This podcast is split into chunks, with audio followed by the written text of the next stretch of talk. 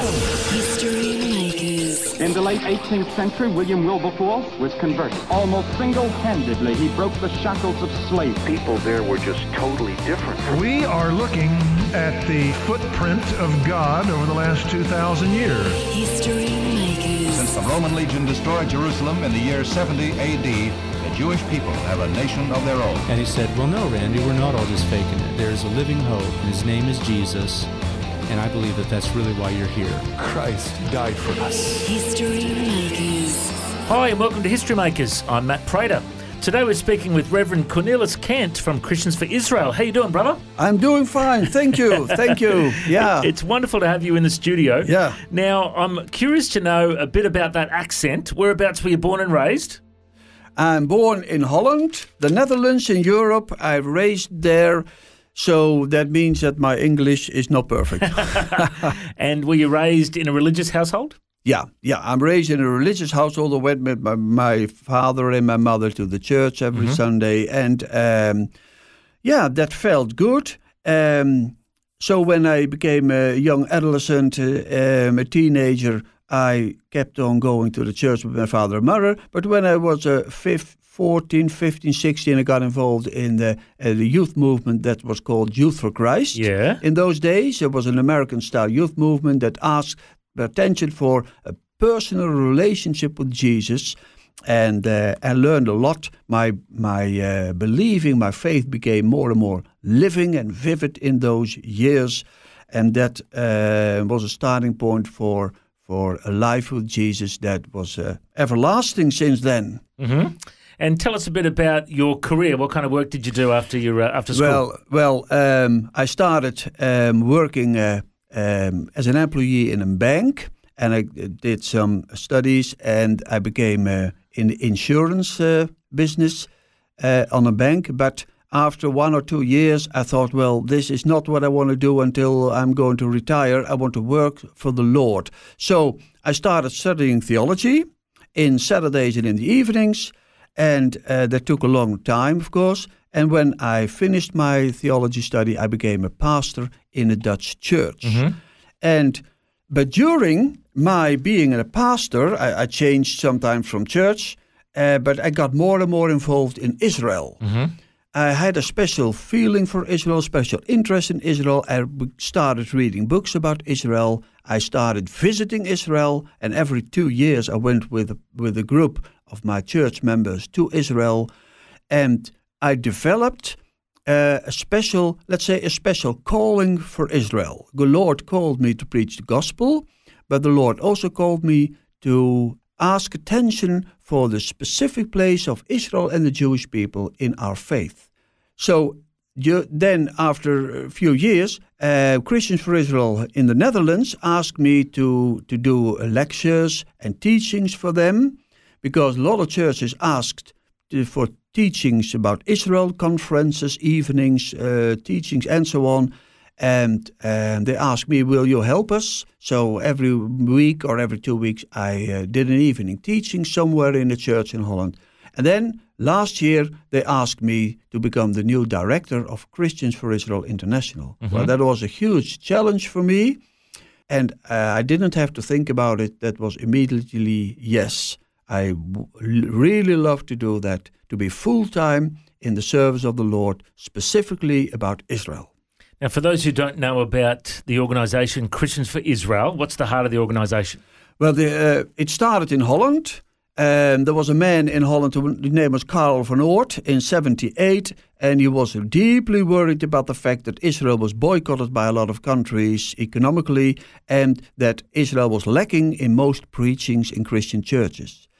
Um, we as Christians believe in creation. We believe in the fall of man in sin, Adam and Eve. We believe in the coming of Jesus Christ, and we believe in His uh, coming back and the kingdom of peace. But Israel is lacking in our faith. Israel was just the location where it happened, not more.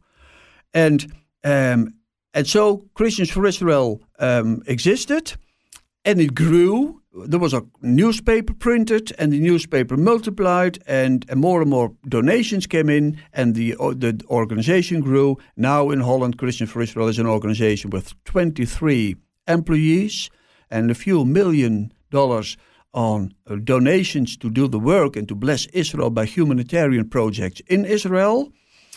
And but it didn't stay in Holland. We went abroad and in Germany, England, and finally in 40 countries in the world. And here in Australia, uh, one of our largest um, uh, teams we have here uh, with a newspaper and a team under the leadership of Ian Werby. And uh, a few thousands of newspapers are printed every two months.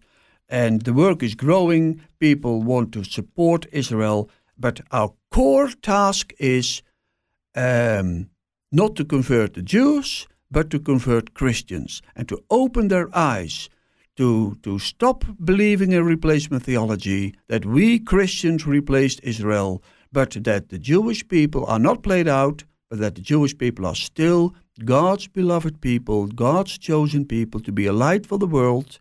They brought us the Messiah, and in the future there will be the kingdom from Jerusalem and from Israel.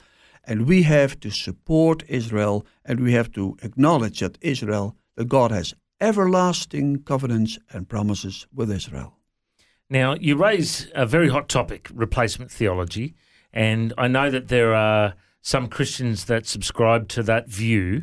Uh, for those who uh, need a bit of convincing about which way uh, they should they should sway on that subject, just unpack that a bit for us. What, what, why why do you disagree with replacement theology? Yeah. Well, in fact, replacement theology is in fact not a theology, but it is a theology in which Israel has no place. So when we don't recognize Israel as God's people, and we see ourselves as Christians and as Christian church in the center of God's plan, then we, perhaps without being aware, we think that we replaced Israel, that Israel was only God's people in the Old Testament, that is now finished with the coming of Jesus, and that we are the center of God's attention.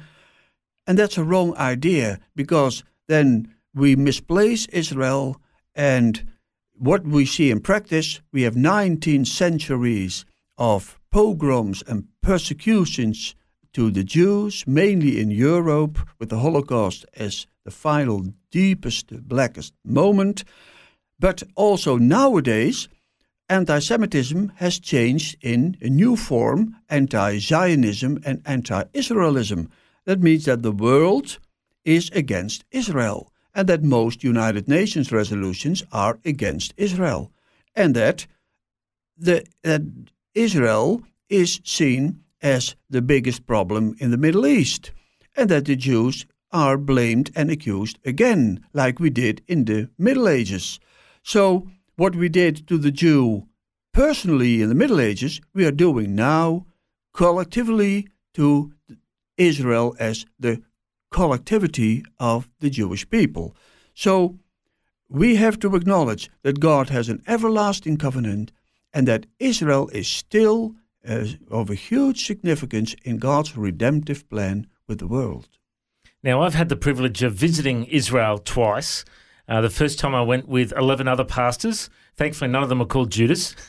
and uh, we went to all the, the, the places where the miracles happened, and we went to the, the Sea of Galilee, we went to the uh, Nazareth, Bethlehem, Jerusalem, Golgotha, you know, all the places that we read about in the Bible.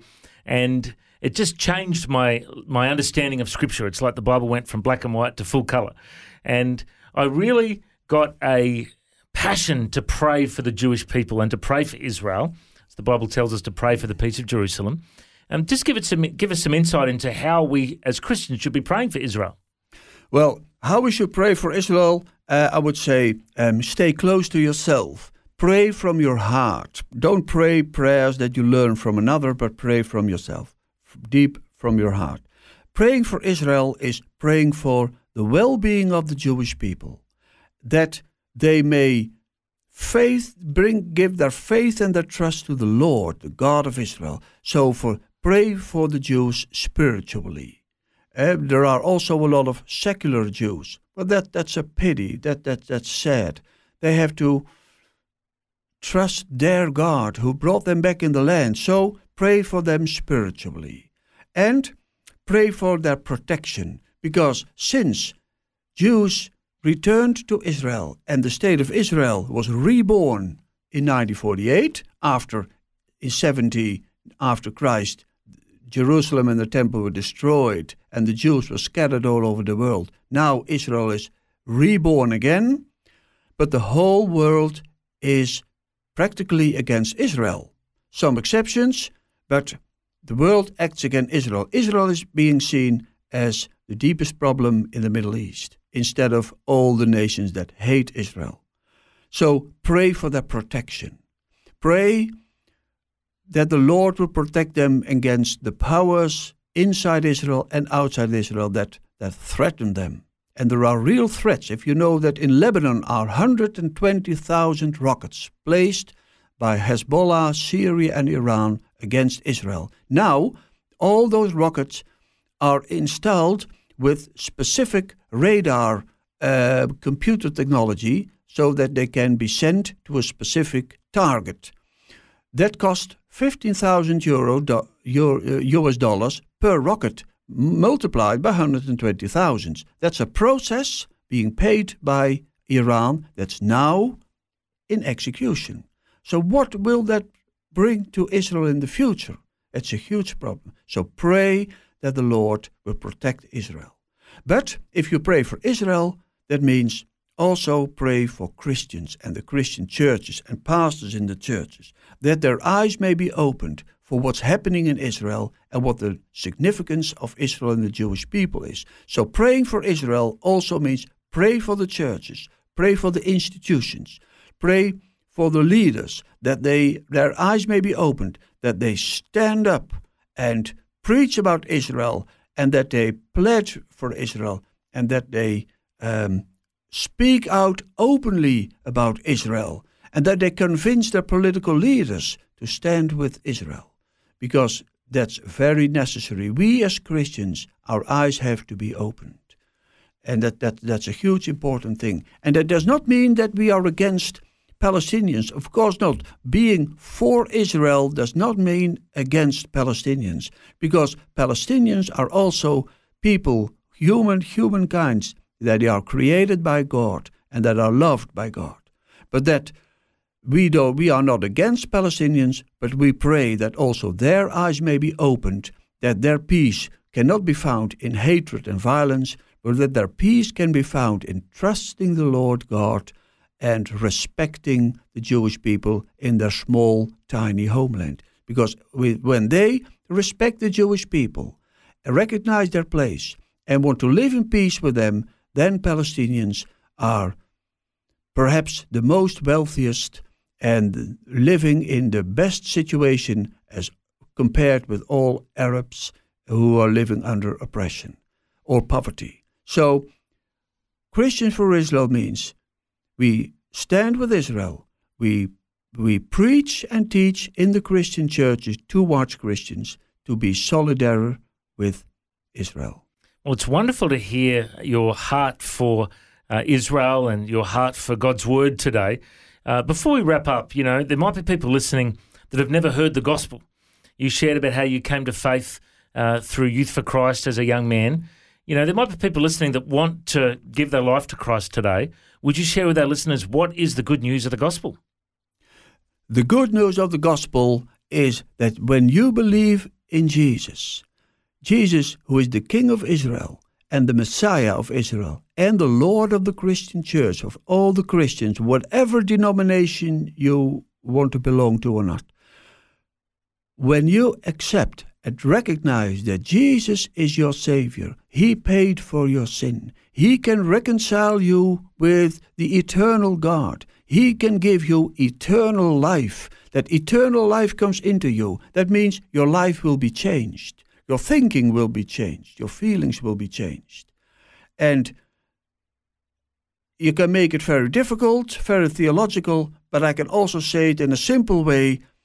When you kneel down or when you sit down and when you pray and say, Lord, I don't know you, I don't know who you are, but if you have something to tell to me, if it is true what all those pastors and what the Bible says, then Lord, open my eyes, come into my heart, show me that it is real if you pray that.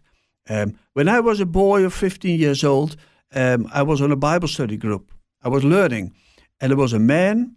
He told me, he said, if you don't experience God, just start praying every day, Lord, come into my heart, open my eyes. And if you pray that every day, and if you are trustful that the Lord will show it to you, how long it takes, then the Lord will show you. So I started praying that every evening before I went to bed, I prayed, Lord, will you show yourself to me, open my heart, open my eyes, if this is all true.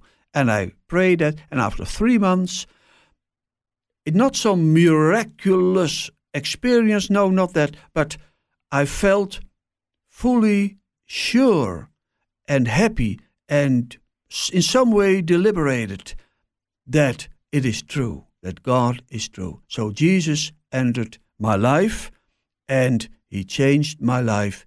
But I'm just a normal man as I am, with two feet on the ground. I'm not, not flying in the air. I'm just staying with two feet on the ground. But the Lord took my heart and He confirmed what was written in the Bible and what was preached to me. And Wonderful. He will give that to all of you either. Wonderful. Well, I truly believe that that message is the best message anyone could ever hear the good news of the gospel. And if people want to respond to that, uh, we'd love to hear from you. You can go to our website, historymakers.tv, and uh, send us an email through that website. We'd love to send you a Bible from the Bible League and some information about following Jesus. And uh, I'd love to pray with you as well. So, once again, it's been a blessing to have you with us. We've been chatting with Reverend Cornelis Kant from Christians for Israel. If people want to find out more, the website is c4israel.com.au. That's c4israel.com.au. Find out more about Christians for Israel. It's been great to have you with us, Reverend Cornelis. Thanks for your time. God bless. Thank you. Thank you. Bye bye. If you'd like to hear this conversation again, listen online anytime at historymakersradio.com. There you'll also find links to all of our social media channels and you can subscribe to our iTunes podcast. History Makers is a faith based ministry and we want to thank everyone for their generous support. If you've got a suggestion of anyone we should interview, send us an email info at historymakersradio.com. God bless. I'm Matt Prater and my challenge to you now is to go and make history.